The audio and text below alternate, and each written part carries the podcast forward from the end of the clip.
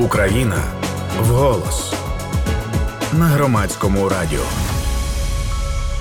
Вітаю всіх! Це громадське радіо, проект Україна в голос, і це спільний проект Українського кризового медіа центру та Естонського центру міжнародного розвитку за підтримки Посольства Сполучених Штатів і Міністерства закордонних справ Естонії. Тетяна Трещинська працює в студії Горонисенко за звукорежисерським пультом. І з нами на зв'язку Федір Лапій. Він голова національної технічної групи експертів з імунопрофілактики, кандидат медичних наук. Вітаю вас, пане Федоре. Вітаю Тетяна, вітаю шановні е, слухачі і слава Україні. Героям слава і починаємо очевидно. У нас і про інфекційні насправді захворювання, і виклики і загрози, які породжені війною, є багато про що говорити. І про роль ВООЗ, можливо, в цьому, але так давайте по черзі. Я, мабуть, почну з доступу. Та ми розуміємо, що доступ як такий змінився і до лікування хронічних захворювань, і до ліків, і до медичної е, допомоги загалом, але може таку загальну оглядову картинку свого погляду зробити для початку. Звичайно, ми можемо говорити про те, що доступність е, до медичної допомоги змінилася, і ми можемо е, поділяти на окуповані території, прифронтові зони, ті зони, які е, звільнилися, але мають зруйновану інфраструктуру. Ну і ті зони, які не були в активних бойових діях. Тобто, в цілому можемо поділяти на чотири зони. В залежності від зони е, доступність е, до медичної допомоги дуже сильно відрізняється. В чомусь адаптувалися, в чомусь вже налагодили е... за ці місяці певні такі шляхи постачання ліків, надання медичної допомоги, але в цілому, звичайно. Порівнюючи з таким довоєнним періодом, якщо брати довоєнний період до 24 лютого цього року, то для багатьох людей ця доступність вона значно погіршилася. Тут у мене таке запитання. Ми констатуємо ці речі, і це є цілком природно, тому що багато хтось би сказав, так що ж ви хотіли, це війна.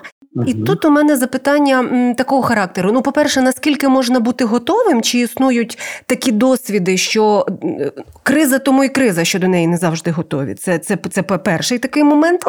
А з іншого боку, можливо, є речі, які можна робити, тобто є механізми, які можна було задіювати, але вони не були задіяні і так далі. Дійсно, знаєте, кожна країна для себе обирає шлях, е, яким вона хоче існувати. Чи вона хоче бути воєнничою країною? Відповідно, а вона повністю робить систему надання медичної допомоги під е, війну, тим, що вона буде воювати, вона буде країною агресором ну і відповідно і на неї будуть нападати. Або ми, ми говоримо про існування в мирний час, коли існує конкуренція, коли є раціональні підходи до використання наявних ліжок. Бо та ж сама система Семашко, про яку неодноразово згадували останніми часами і раніше. Вона як система була налаштована саме на е, країну агресора на час е, воєнний. В принципі, для воєнного часу ця система хороша. Для мирного часу, для часу, коли повинна існувати конкуренція, раціональне використання наявних е, медичних ресурсів, ця система не дуже підходить, особливо коли мова йде про конкуренцію. Ми в принципі, от якщо говорити про готовність, все ж таки мали певний досвід, е, починаючи з 2014 року. Війна у нас не йде від 24 лютого, а вже тримає триває понад 8 років. Звичайно, не така широкомасштабна, як з 24 лютого. Але тим не менше, е, те, що залишилося від тієї системи, те, що зроблено нового в системі, то в даному випадку, ну скажімо, війшли в чомусь навіть е, готові більш ніж можна було очікувати. Ви знаєте, от я тут е, запитаю стосовно медичної реформи, тому що так, ну коли вона тільки розпочалася, критики, звичайно, вал був величезний і різного вона була характеру. Потім для багатьох, до речі, почали з'являтися перші паростки, так би мовити, позитиву, і е, цей вал критики схлинув після ковіду. Вже то там взагалі зовсім інша історія була. Але от якщо якщо повертатися до реформи, вона нехай не доведена на всіх ланках до кінця, але все одно на первинній ланці ми бачимо, що вона там почала працювати і так далі. Ем, чи можете ви зараз сказати, що, наприклад, якби не медична реформа, то щось би там могло бути гірше, або навпаки, е, може не зовсім на часі було розпочинати медичну реформу, тому що, можливо, коли така широкомасштабна війна, то система Семашка з її лікарнями і госпіталями може вона й треба. Ви знаєте, от система Семашка вона якраз можливо витримала би і гірше, зважаючи на не стільки наявність медичних баз, як на потенціал кадровий. Тут я б сказав, би скоріше за все були б проблеми, бо в Україні е, відмічався значний відток кадрів через низькі зарплати, е, міграції медичних працівників за кордон, і він відчувався дуже сильним в багатьох е, регіонах України, особливо в сільській місцевості.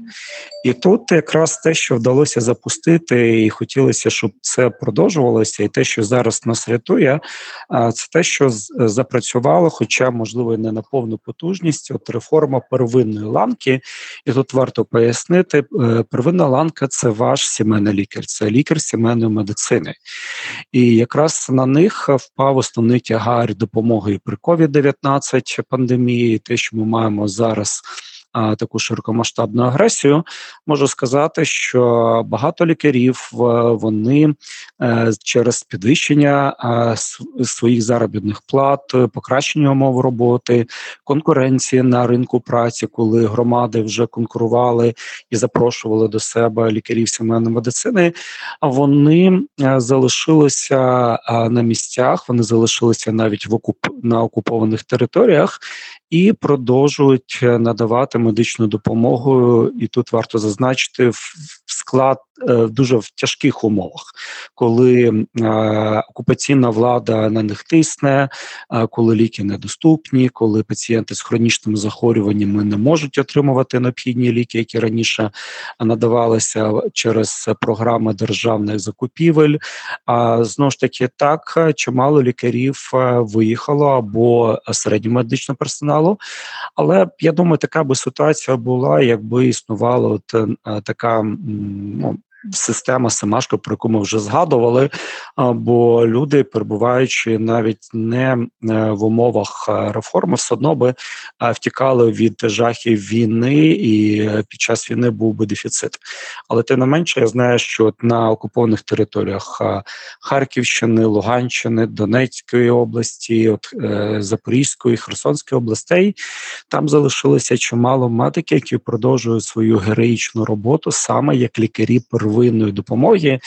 І тут знову знову ж таки, ви знаєте, я б сказав би, що це також є досягнення реформи, тому що ми розуміємо, що централізована система або державне регулювання, воно багато в чому не поворотке через обмеження, які існують в законодавстві. Чиновник може діяти лише в рамках чинного законодавства. Якщо він а, робить якось інакше, навіть дуже хороші речі, то до нього можуть бути претензії, бо він вийшов за рамки чинного законодавства. І те, що ми маємо дуже потужну мережу, якраз лікарів первинної ланки, та сама академія сімейної медицини України. Це новостворена професійна асоціація сімейних лікарів, які мають дуже розгалужену мережу, контакти, допомагають один одному, збирають е, потребу, ліки, е, знаходять е, коридори, через які можна відправити через волонтерів, в тому числі на окупованій території той самий інсулін або ті ж самі препарати гормональні, як препарати щитовидної залози, хай по дорозі їх крадуть, хай вони зникають, але якийсь відсоток все одно доходить, тому що на блокпостах йдуть обшуки, забирають. Але тим не менше, якраз це те, що зараз ну врятує дуже багатьох людей насправді. І я б сказав би, що якраз оця от спільнота вона народилася під час от реформи, вона дуже сильно допомагає державі там, де держава не може запрацювати абсолютно. Нагадаю, що з нами на зв'язку Федір Лапій, він голова національної технічної групи експертів з імунопрофілактики. Це Україна в голос на громадському радіо. Для вас працює Тетяна Трощинська. І переходимо, до речі, до загрози епідемії. Про холеру ми говоримо. Ну, принаймні, ми, ми говоримо, хоча б говоримо як медіа. Але я думаю, що є, напевно, ще якісь інші інфекційні захворювання, які трошки залишаються в тіні холери, про яку ми теж нічого не знаємо. І давно, власне, мабуть, не чули про неї е, та, якийсь час в Україні. От я б хотіла, щоб ви розказали про от, оці загрози і що з ними можливо робити, що неможливо робити з огляду на масштабні руйнування, які Російська Федерація просто там інфраструктурі завдає, і гуманітарній ситуації загалом. Знову ж таки, тут варто розділяти е, доступність до терапії і е, знову ж таки, ми повинні окремо говорити про профілактику. Uh-huh. А по профілактику це ваші чисті руки, чи доступ до чистої питної води, до чистих харчових продуктів. І тут, звичайно, під час війни є порушення інфраструктури, порушення доступ доступності до, е, е, до чистої питної води. Виникає ризик для виникнення спалахів тих самих кишкових інфекцій цей сальмонельоз, вибачте, сальмонельозу, і дизентерії, і гепатита, і дуже багатьох і червоного тифу, і холера сюди відноситься, як знову ж таки інфекція, яка передається. Назвемо в лапках через брудні руки, а, тобто а, і тут варто про профілактику говорити і щодо вакцинації. Ми проаналізували е, показники 2021-2022 років, от перші 4 місяці. Ми бачимо, що по всім е, віковим групам, де проводиться вакцинація за віком, у нас є зниження проти дифтерії правця, проти кори під паратиту краснухи. І тут існують ризики для підйому захворюваності на ці інфекції через зниження рівня охоплення вакцинацією. Багато українців в пошуках порятунку виїхали за кордон, їх звичайно там вакцинують. Ми не маємо цих даних, який відсоток серед них ну поповнюють е, число вакцинованих українців, бо переважно це виїхали діти з е, мамами і їх понад 6,5 мільйонів осіб, і ці держави їм забезпечують вакцинацію. Але разом з тим ми знаємо, що в Україні по тим офіційним даним з областей, які підконтрольні, і дані, які ми отримаємо, є зниження порівнянь з 2021 роком.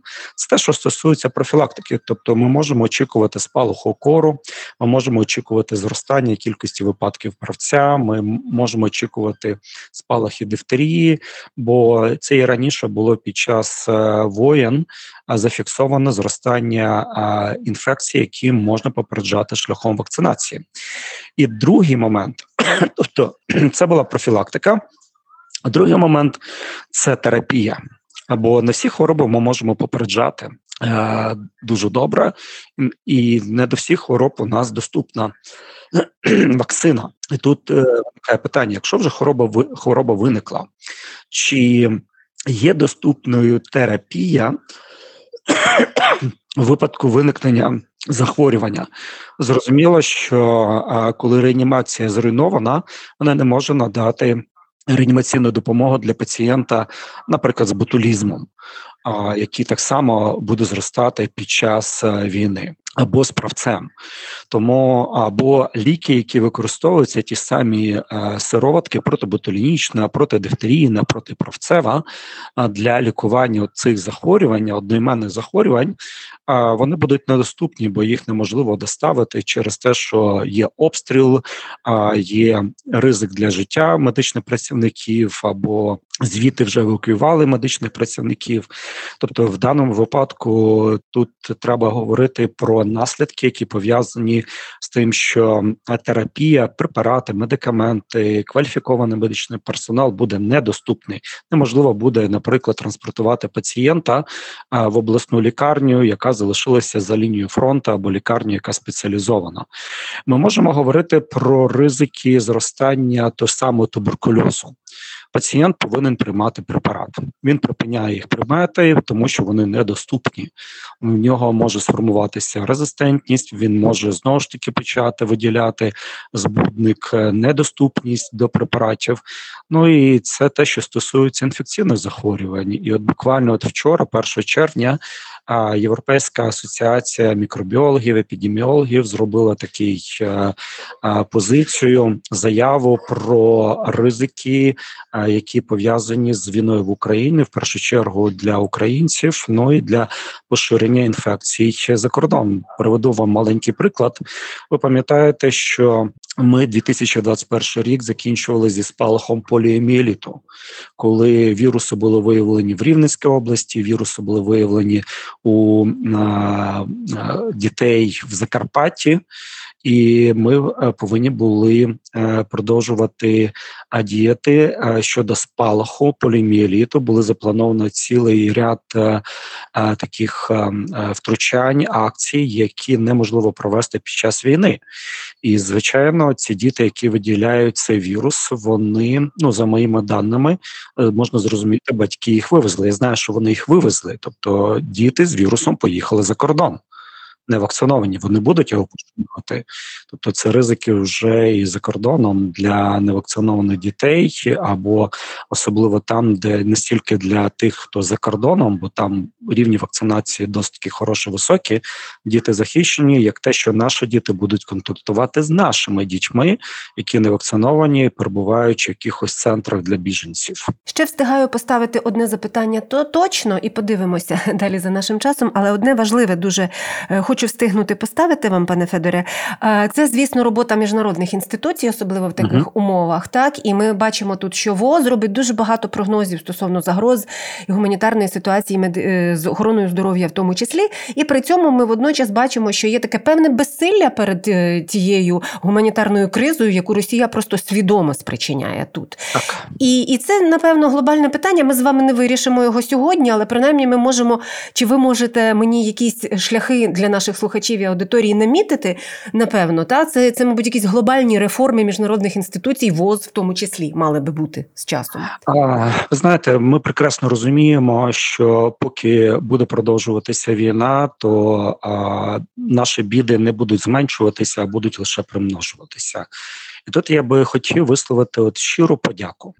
Хансу Клюге, е, це директор Європейського бюро всесвітньої організації охорони здоров'я, uh-huh. керівнику ВОЗ в Україні, представництва ВОЗ в Україні е, Ярно. Який за національністю є естонцем, працює в Україні вже як не перший рік. І чому я мабуть почав з того, тому що це справжні наші друзі. Бо Бо інституції це люди, напевно, теж. Це люди, які розуміють причини цієї війни, розуміють, що поки агресор не буде покараний, наші біди нікуди не зникнуть. І якраз те, що зараз дуже багато з політичної точки зору припиняється активності в країні агресорів, я маю на увазі Ерефії закричняються там певні центри, от, наприклад, з неінфекційних захворювань, Возівський центр. Це також дуже потужні політичні заяви, політична підтримка нас, країна, яка потерпає від агресії і це їхня заслуга. А вони також е, е, приділяють дуже багато уваги для координації зусиль на єврі, рівні євроспільноти. А євро, бо переважно туди українці поїхали. Близько 6 мільйонів українців виїхало в країни якраз Євросоюзу, Польща, е, Словаччина, Чехія і багато інших країн для того, щоб їм забезпечити надання допомоги, а для того, щоб е, це була і профілактика через вакцинацію, і доступність до лікування, і багато гуманітарних вантажів вони забезпечували для України, в тому числі обладнання для територій, які от звільняються. Це стосується і великих, і маленьких лікарень Чернігівщини, Сумщини, Харківщини. Бо ми знаємо, що під час обстрілів багато лікарень було зруйновано, і це не лише стіни, а й зруйнована була знищена апаратура, яка необхідна для надання в сучасної медичної допомоги. Якраз вони забезпечують дуже багато допомоги в цьому напрямку і працюють. Тож тут я дійсно щиро вдячний їм за позицію як людей. Е, так і позицію як чиновників, які повинні виконувати свою роботу. Одна хвилиночка, але я дуже коротесенько спитаю: так. куди зник ковід? Чи він зник з нашої свідомості? Він він нікуди не зник. Просто знаєте, кажуть, е, е, коли ми маємо з офіційними даними 50-60 загиблих і сотні поранених за добу, то ковід він звичайно відходить на другий план ми вибираємо більш пріоритетні питання. COVID-19 є.